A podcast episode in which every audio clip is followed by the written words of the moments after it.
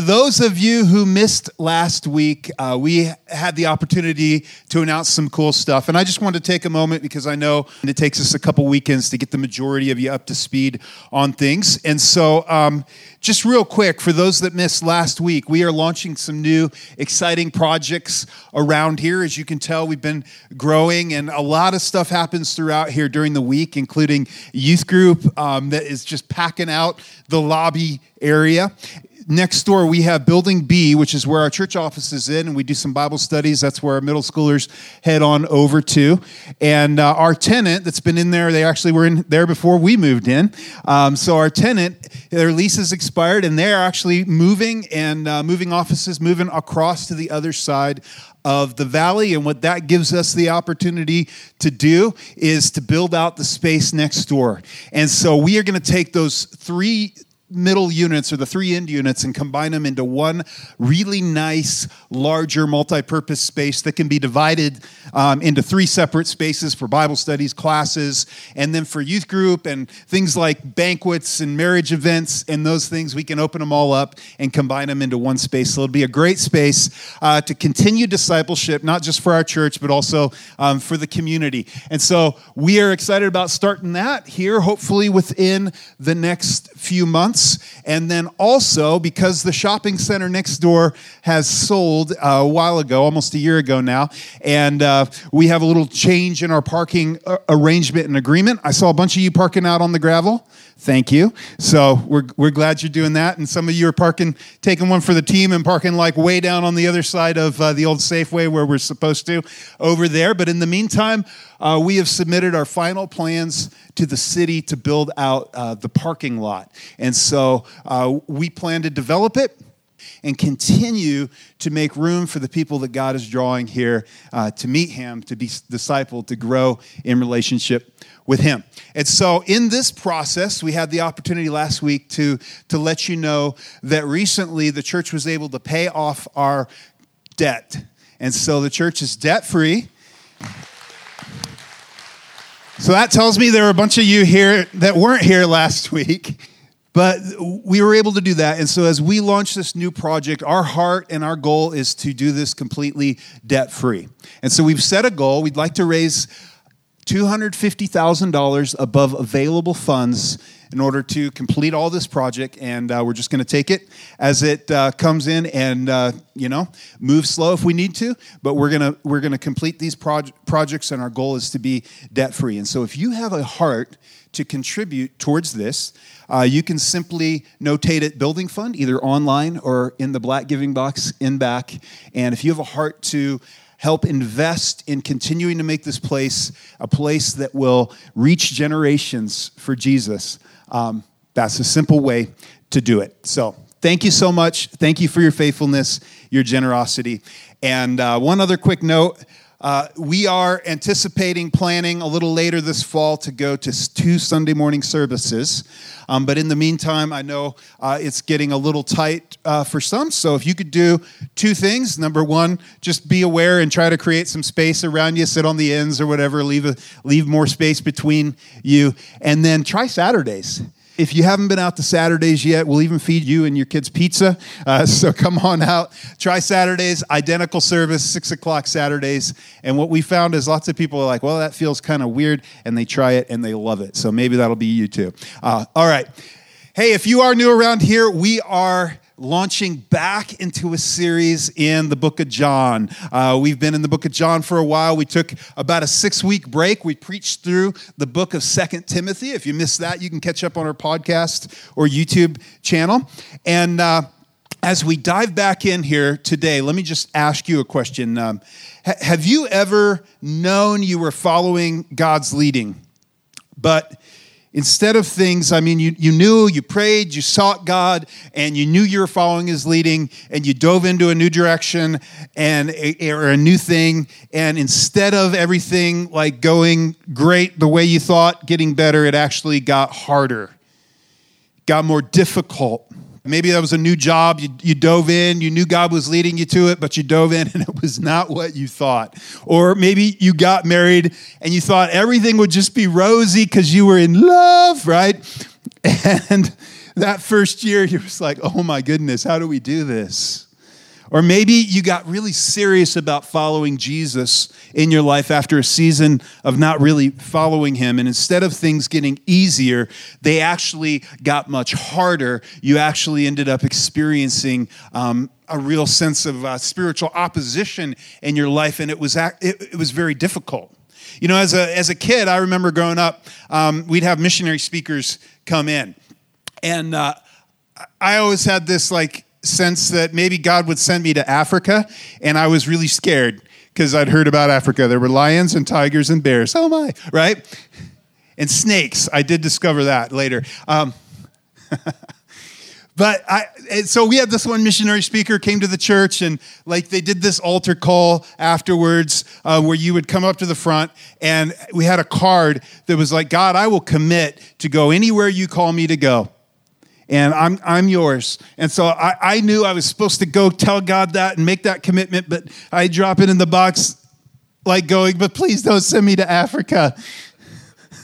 There was actually a song when I was growing up, Please Don't Send Me to Africa. Does anybody remember that or just me? A couple of you. So anyway, so what was interesting is flash forward a whole number of years, and in my 20s, God started changing my heart. And before you know it, I had this like passion to go to Africa. And God confirmed, like, I'm like, God, am I supposed to go to Africa? He confirmed it in this really cool, amazing way. And so I began to make plans and try to figure out, how am I going to go to Africa? And I remember this one day, we had this other missionary come in from Africa. He was an African missionary, ran an organization over there. And I had lunch set up with him, and I was all excited because we were going to talk about how I could go and work with him in Africa and make a plan. But God had other plans. And literally on that morning, right before I'm on my way to lunch with this guy, the phone rings, and I get a phone call from a guy I hadn't talked to in 2 years, that 2 years previous to this had invited me to come join his ministry. And it just didn't feel right. He's like, okay, I'm going to call you in 2 years. And like almost 2 years to the day, dude calls me. I pick up the phone, and he's like, hey, it's been 2 years. You ready? And I'm like, whoa, like I'm literally getting ready to go meet with this guy about Africa. But I just knew that that was what I was supposed to do. And I know that might sound weird to some of you, but sometimes in following God, there's times where you just know he's leading you, and you have no doubt in your heart or mind. And I knew literally the next day I booked a one-way ticket. Now, this ministry that he was leading was actually a church planting ministry, and they were headed over to Fiji. I know you're like, oh, sounds rough, suffering for Jesus, right? A couple of weeks in on Oahu on the way, too, so that was kind of cool. But I went over. I knew God was leading me over. I moved with them to Fiji, and I'm thinking tropical paradise, white sand beach, and I show up, and it is like gloomy and cold and rainy. And I'm stuck on this mission compound, and I couldn't leave. And before you know it, I am more depressed than I think I've ever been in my life. I'm homesick. And looking back, I realized there was a significant level of spiritual warfare going on. There was a spiritual dimension I wasn't aware of at the time. I was facing incredible opposition in my life, and it was one of the hardest times of my life. In fact, I tried to leave. I've told you that story before. I'll tell it again some other time. And God broke vehicles. It was dramatic how he kept me there.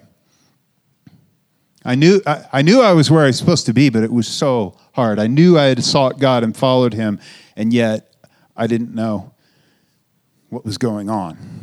And to be a little vulnerable for a moment, I can confess that in a lot of times in my life, I've felt like that. Kind of like I'm walking in a fog, wondering, what is God up to? Why is this happening? God, I thought I was following you. I see God come through and move just dramatically and so clearly in areas, and that yet there's other areas I'm praying about, and I don't see anything happen. And it doesn't feel like God's like moving in those areas. Have you ever felt like that? Do you ever feel like that? And when you do, when you're in those seasons, how do you walk through times like that while keeping your trust in God intact? in spite of the fact that you can't tell how it all fits together? How do you keep from getting better when you see God move dramatically in someone else's life, maybe someone you prayed for, but you're praying about serious things in your life and things just aren't going your way?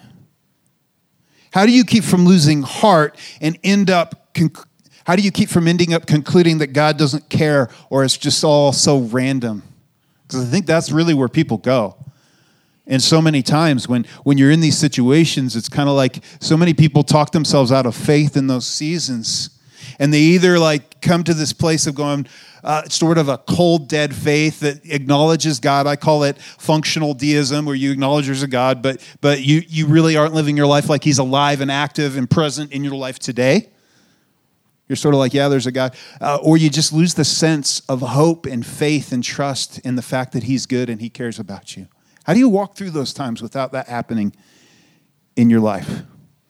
And you know, if you have ever felt something like that, like I have many times, when you read Scripture, what you see is we are actually in good company. Some of the early followers of Jesus experienced things just like this. One of them wrote this. He says, "Now we see dimly." And literally the Greek is like, now we see in a foggy mirror, like you're trying to shave or do your hair and the mirror is just covered with fog. He's like, but there's going to be a time when we see face to face, when we understand clearly, when we have a clarity in God's purpose and plan in our relationship with him. And yet what's so amazing is in the midst of that, like seeing through a fog and experiencing hardship, these early followers of Jesus, including this one that wrote that, the Apostle Paul, they experienced incredible hardship, incredibly difficult things, and yet they kept trusting in God. In fact, Paul at one point says this, and I think it's so powerful. He says, "We are hard pressed on every side, but not crushed, perplexed, but not in despair, persecuted, but not abandoned, struck down, but not destroyed." Isn't that inspiring? They had a faith, they had a trust that took them through. Paul and the other earlier followers of Jesus were able to keep their faith in Jesus in the midst of real hardship. Why? Because they understood something that we're going to see in this passage today, and that is that God has a purpose and a plan. God has a purpose. He is working out a plan, and God will work out his sovereign plan in and through those who truly trust in him. And so if you have your Bibles, why don't you turn on over to John chapter 11. And today we are beginning the second half of the book of John. And just to catch you up, if you weren't with us to begin with or over the last few months, where we left off, the first half of the book of John is known by many scholars as the book of signs. And what John's doing is he's documenting these incredibly miraculous things that Jesus did that weren't just cool miracles, but they were signs meant to be like flashing road signs to the people of Israel. That, hey, your Messiah is here. In fact, John at the end of his book will say, hey, Jesus performed many other signs in front of his disciples and other people. He performed many, many other signs, and I haven't recorded them here, but I've recorded these specific ones so that you might believe that Jesus is the Messiah, that he's the Son of God, and that by believing, you might have life in his name. And so the last time we were in John, we saw the seventh sign, and seven is this number very common in Jewish thinking of completion. And so the seventh sign, and that is the raising of Lazarus from the dead. That Jesus raises Lazarus from the dead after the dude's been in the grave for days. And this is so powerful. And this shocked them. This had never been done in history. This was a sign that they knew only the Messiah could do. And John puts it there, and John is trying to let us see that Jesus very clearly was like a flashing road sign. Very clearly, hey, here's your Messiah. Have you ever been like going through Glenwood Canyon, and it's like, sorry, road closed ahead, and you're like, oh no, got to drive all the way around. You know, it's like a flashing road sign saying, hey, this is very important. Don't miss this. This is critical. And Jesus is saying, your Messiah is here. Wake up, people. And so right after this incredible miracle where Lazarus was raised from the dead, we see the response of the people and the religious leaders in John chapter 11, verse 45. Here's what it says. Therefore, many of the Jews who had come to visit Mary and had seen what Jesus did believed in him. But some went to the Pharisees and told them what Jesus had done. So we see some believed and they trusted in Jesus. And John uses the same word that is in John 3:16, that whosoever believes in him should not perish but have everlasting life. And so he's saying some saw this sign and it did what the purpose of the sign was, to wake them up, to put their trust in Jesus as their Messiah.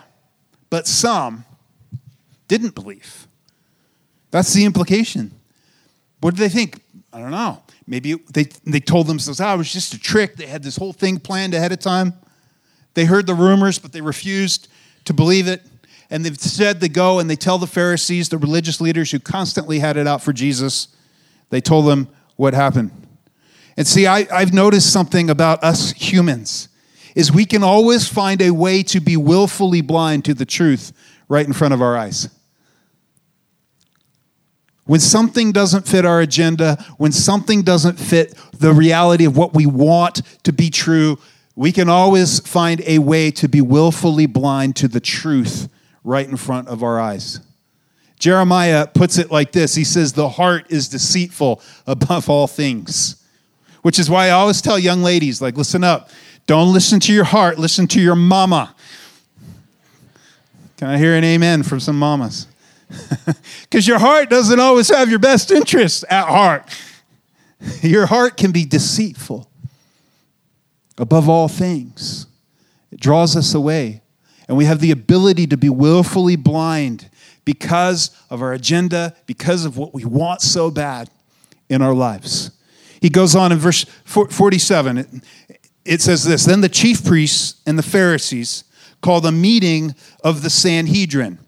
And so these are the religious leaders, and the Sanhedrin is kind of like, there were 70 leaders, and it's kind of like maybe a combination of our Supreme Court that would like judge cases and stuff, and the Senate kind of combined that would provide leadership to the nation.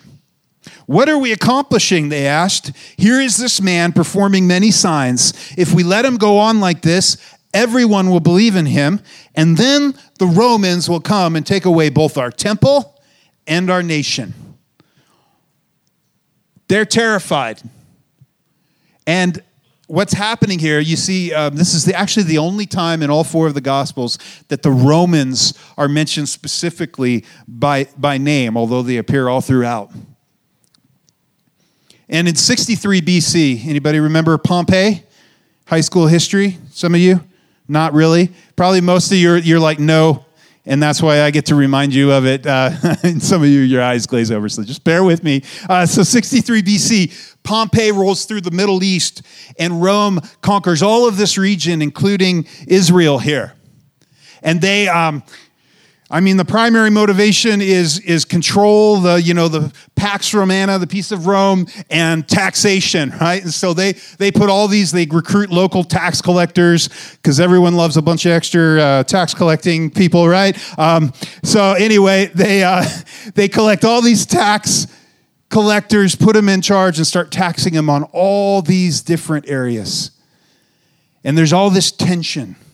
In fact, there have been some uprisings, zealot uprisings. There have been some other people that sort of tried to seize power and claim they were Messiah. And man, Rome just came in. They had legions up in Syria, just a little ways to the north. They would come down and just squash these movements. In fact, on one day, thousands of rebels were crucified by the side of the road. And they said, man, if this kind of stuff keeps going on, one of these days Rome's going to come in, and they're not only going to, they're going to not just put down the rebellion, they're going to destroy our city and our temple. And you know what's interesting? Their fear was not completely unfounded, because Jesus actually prophesied the destruction of the temple. And 40 years later, a little less than 40 years later, Rome rolls in because of a rebellion and ends up destroying the temple, just as Jesus prophesied. Stunning prophecy and fulfillment. But here in the next verse, you begin to see a little more of their motivation, because it's not just, you know, altruistic care for their nation. There's something deeper going on here, and it's their position and their power and their comfort. Verse 49, then one of them, Caiaphas. So Caiaphas was the leader of the Sanhedrin. He worked for 10 years right alongside Pontius Pilate and had managed to sort of accomplish an uneasy peace. They managed to sort of have an order in place. And the way the uneasy peace was set up, these religious leaders, the religious leaders and the Pharisees, these elite guys, man, they became really comfortable and really powerful and really wealthy. In fact, they mixed the religious and financial system in such a corrupt way that it allowed them to have a ton of money. Well, in the midst of it, they were losing the heart of the true worship of God. You remember Jesus coming in and flipping over the tables, turning over the tables of the money changers? So this system had become corrupt in the midst of this. And so Caiaphas, he gets up here, and it says, Caiaphas, who was the high priest that year, spoke up. You know nothing at all. Apparently there was a big argument. Shh, quiet, guys. You know nothing at all.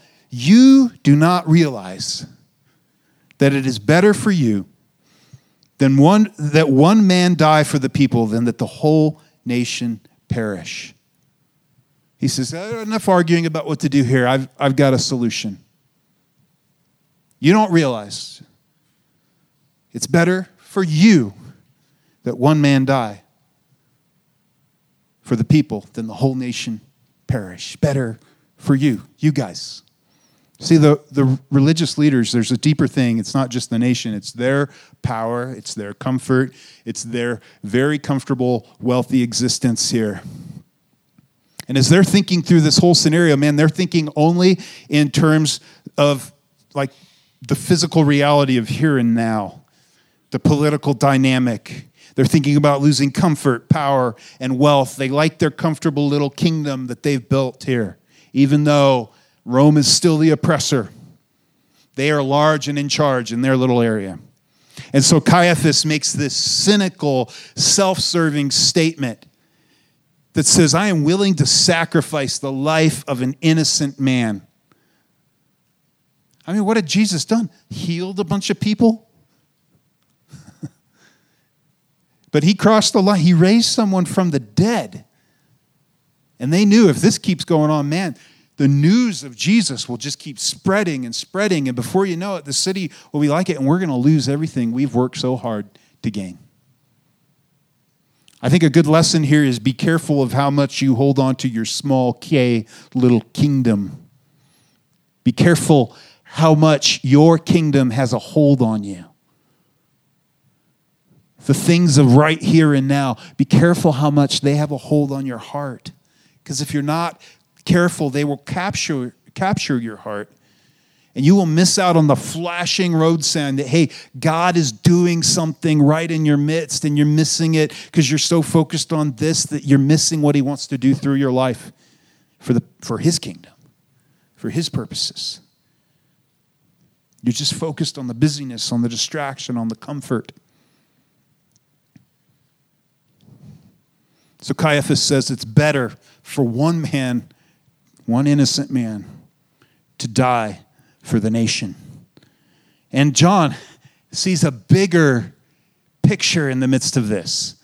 John says, oh, man, Caiaphas said something profound here, and he didn't even know it. John says this, verse 51, he did not say this on his own, but as high priest that year, he prophesied that Jesus would die for the Jewish nation. In the midst of his cynical, self-centered statement, in the midst of all of that, and remember, just about a week later, they would go on to incite the people to yell, crucify him, crucify him. They would present false witnesses, and they would go on to crucify Jesus. In the midst of all that cynical, self-serving, John says, no, there's something deeper at work. He didn't know. But he was literally prophesying exactly what was going to happen, that yes, one innocent man was going to give his life for the nation, but not in the way they thought. It wouldn't be just for the nation. John went on to say there's a bigger thing God's doing. And verse 52, and not only for that nation, but also for the scattered children of God, to bring them together and to make them one. The scattered children of God. The people, all God's kids who haven't come home yet.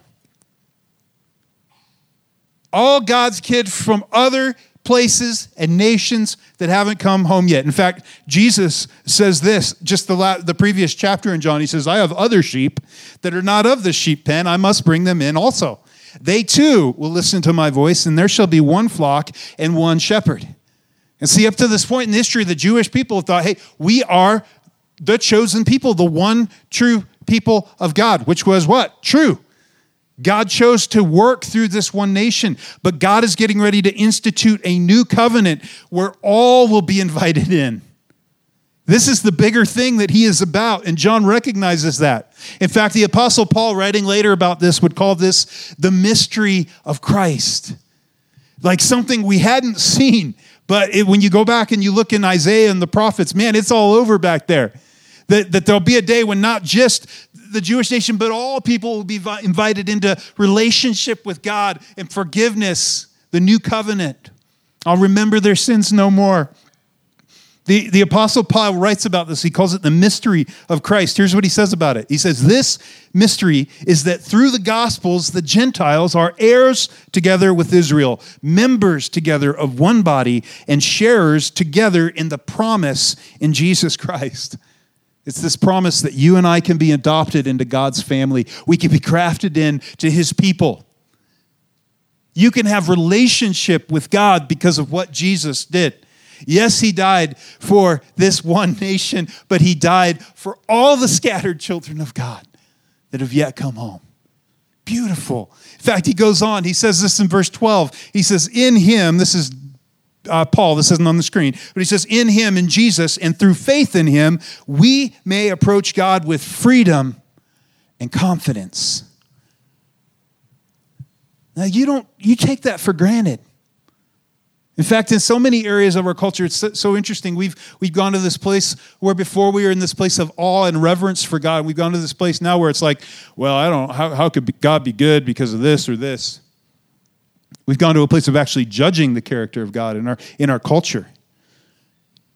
But in ancient times, man, the people feared the little g gods. They feared them. In fact, even Israel had to come to the one true God through the sacrifices of bulls and rams. But in this new work Jesus is doing, in the new covenant, as he's preparing to pour out his blood on the cross, when he cried, it is finished, something powerful and profound happened. The veil was torn in two. It wasn't just a symbol.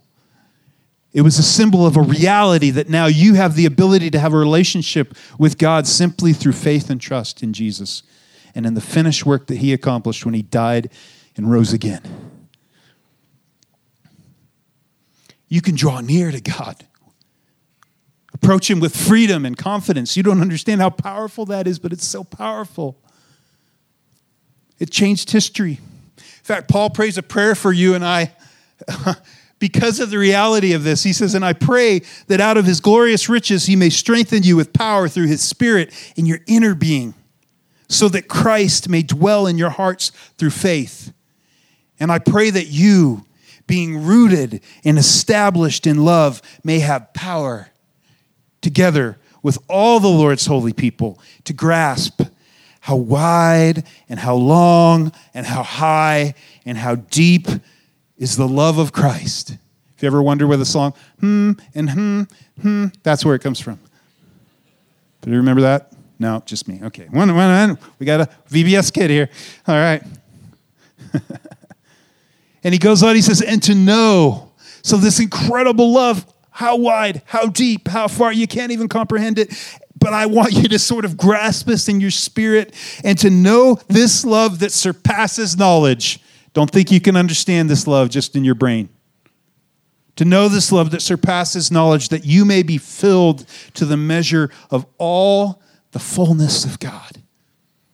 that anyone who places their trust in Jesus has eternal life, that you receive the indwelling of the Holy Spirit. You have the opportunity to live a life that's being filled with the Holy Spirit, controlled by His power and His love and His joy in your life.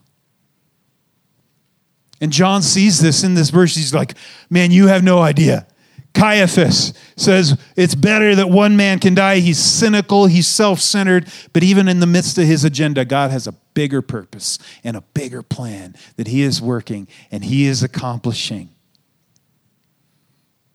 And that is the eternal salvation and the inclusion and the redemption of all who would believe.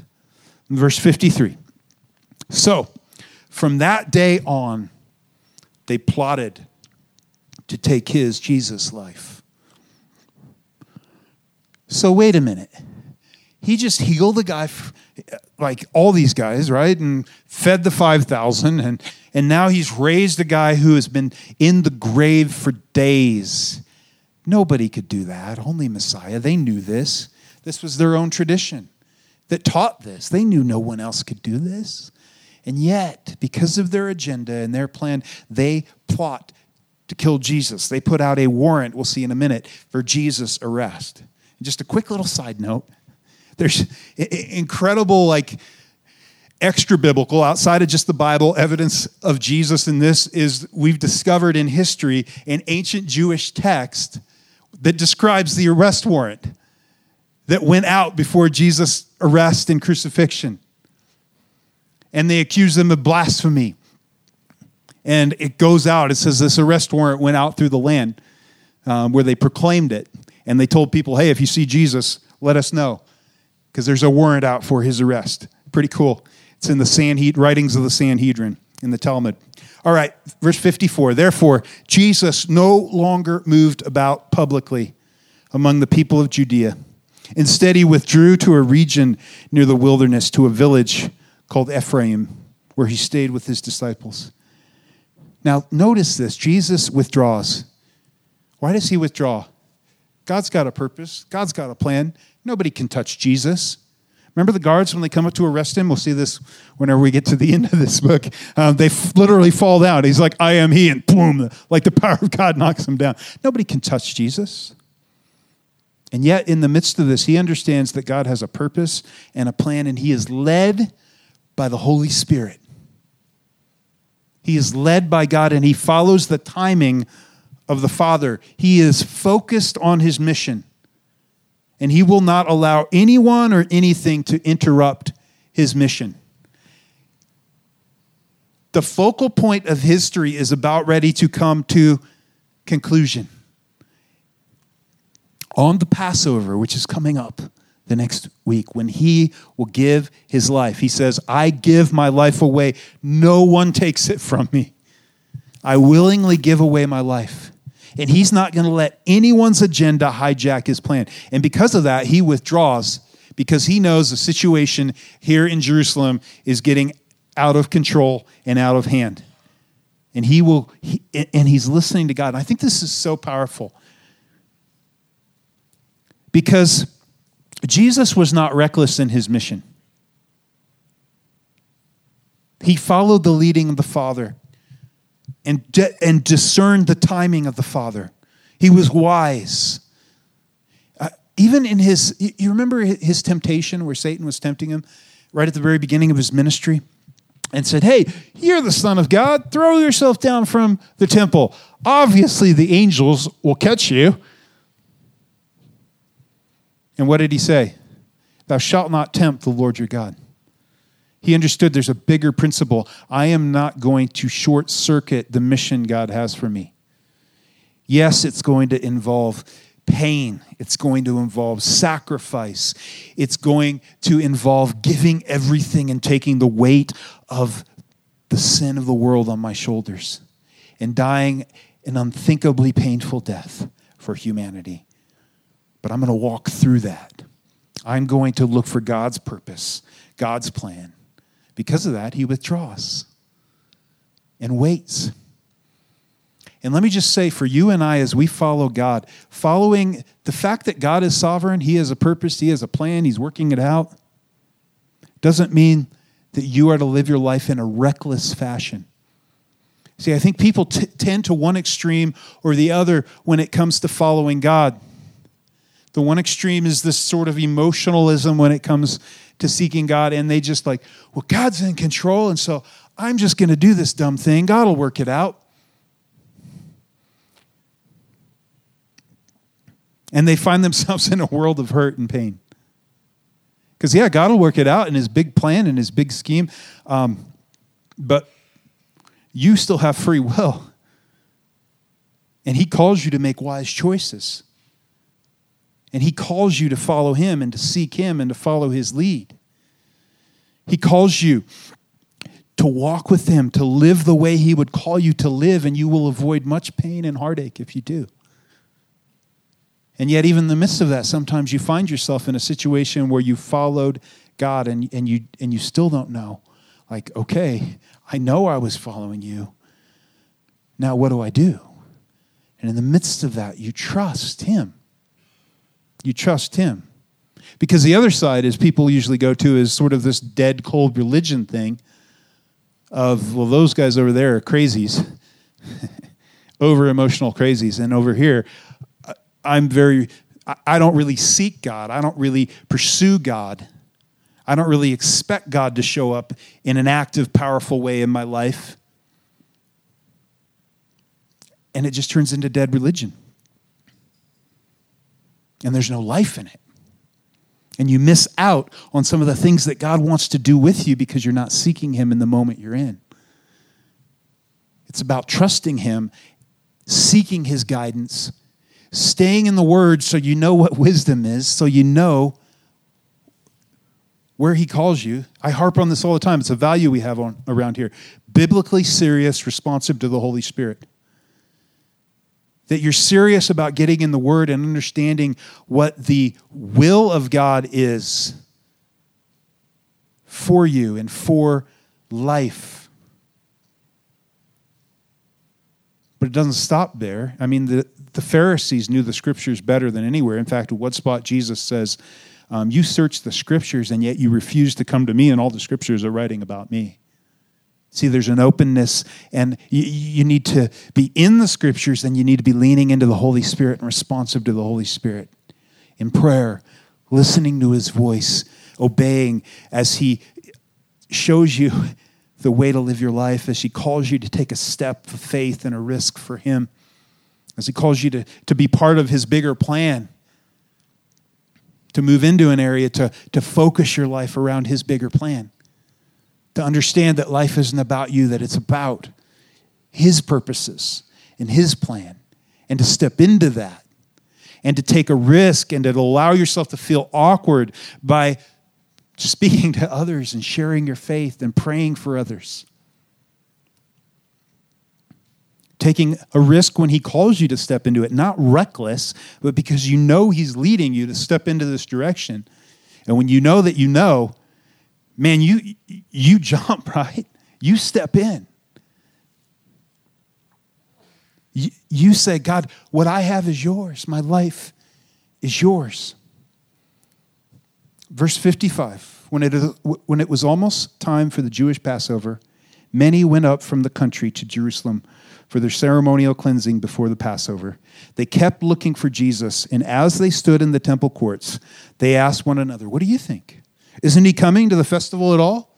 But the chief priests and the Pharisees had given orders, arrest warrant, that anyone who found out where Jesus was should report it, so they might arrest him.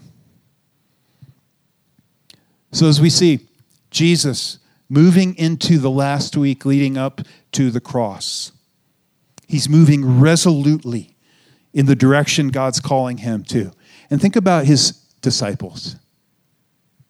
All of a sudden, this thing that has been going so incredibly is turning sour. They recognize this. Now there's an arrest warrant out for Jesus.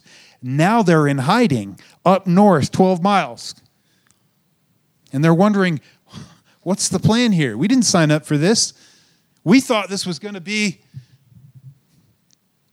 I mean, our picture of the, following, being with the Messiah was he was going to start an army, and then we were going to be the generals. Like, remember the two dudes Can we be on your right hand and left hand? We want to be the most powerful dudes, and when we're with the king, we have a picture of how our life is supposed to be going, and all of a sudden, they're part of something that isn't going the way they planned.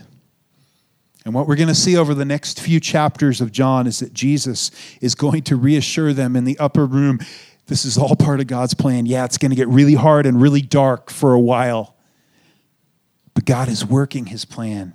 He's working his purposes. And guess what? They wouldn't understand it till after the resurrection. In fact, they would all run away at his crucifixion. And when it comes to the plan of God, I've noticed in so many people's lives, you often don't see it till afterward, where you look back and you go, oh, that was what God was doing.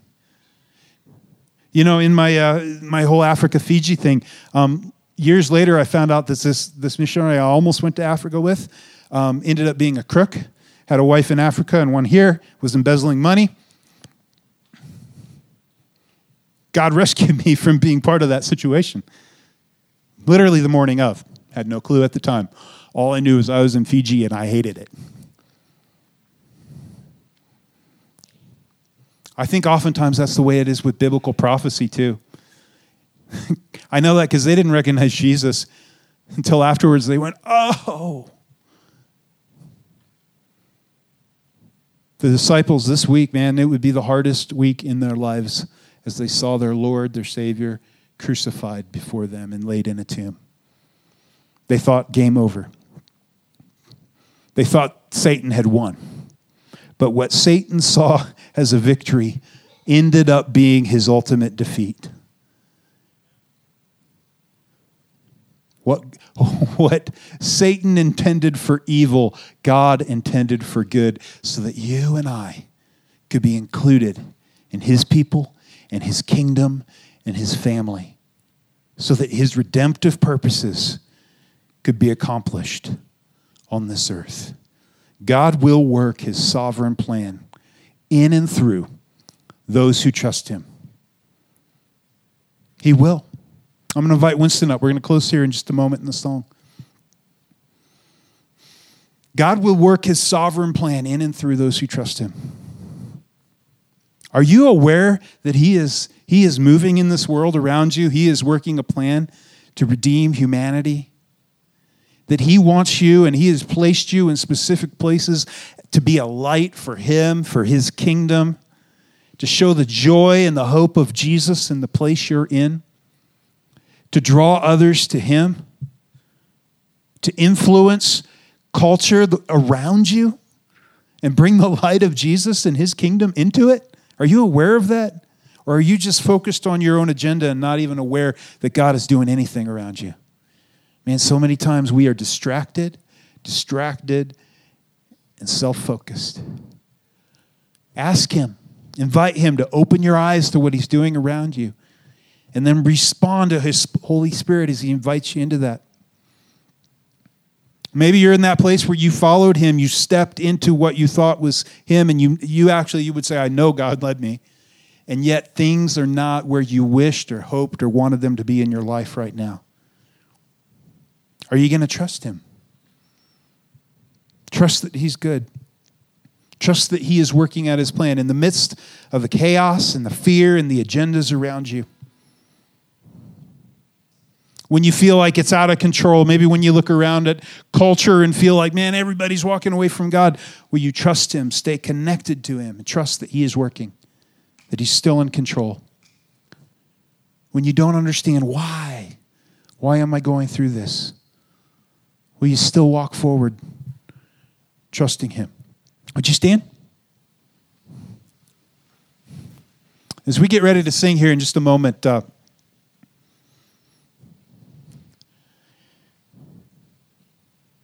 John has a realization that what's happening here is a bigger plan and purpose, and it's that all the scattered children of God might come in to the family.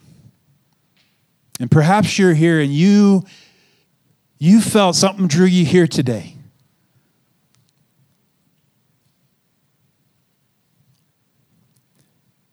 I think that's God. and his bigger purpose and his bigger plan is that you could come into his family, that you would be part of his fold, that you would have relationship with Jesus. And how you do that is through faith and trust in him, trusting in the finished work he accomplished for you on the cross as he died and as he rose again, that you would find that life and fullness of life in him. And if that's you here, maybe online, I want to invite you right now to pray a prayer like this. There's nothing magic about the words. It's just a prayer that expresses your heart to Jesus. Let's just bow our heads and close our eyes. If that's you, pray after me, something like this. Lord Jesus, I need you. I can't make it to God on my own. I trust fully in the finished work you did for me on the cross. Forgive my sins. Rescue me. Save me. Welcome me into your family. I want to be part of your family. Lord, fill me with your Holy Spirit and empower me to live my life for you. I want to turn from my old life and follow you in a new way. Thank you, Lord.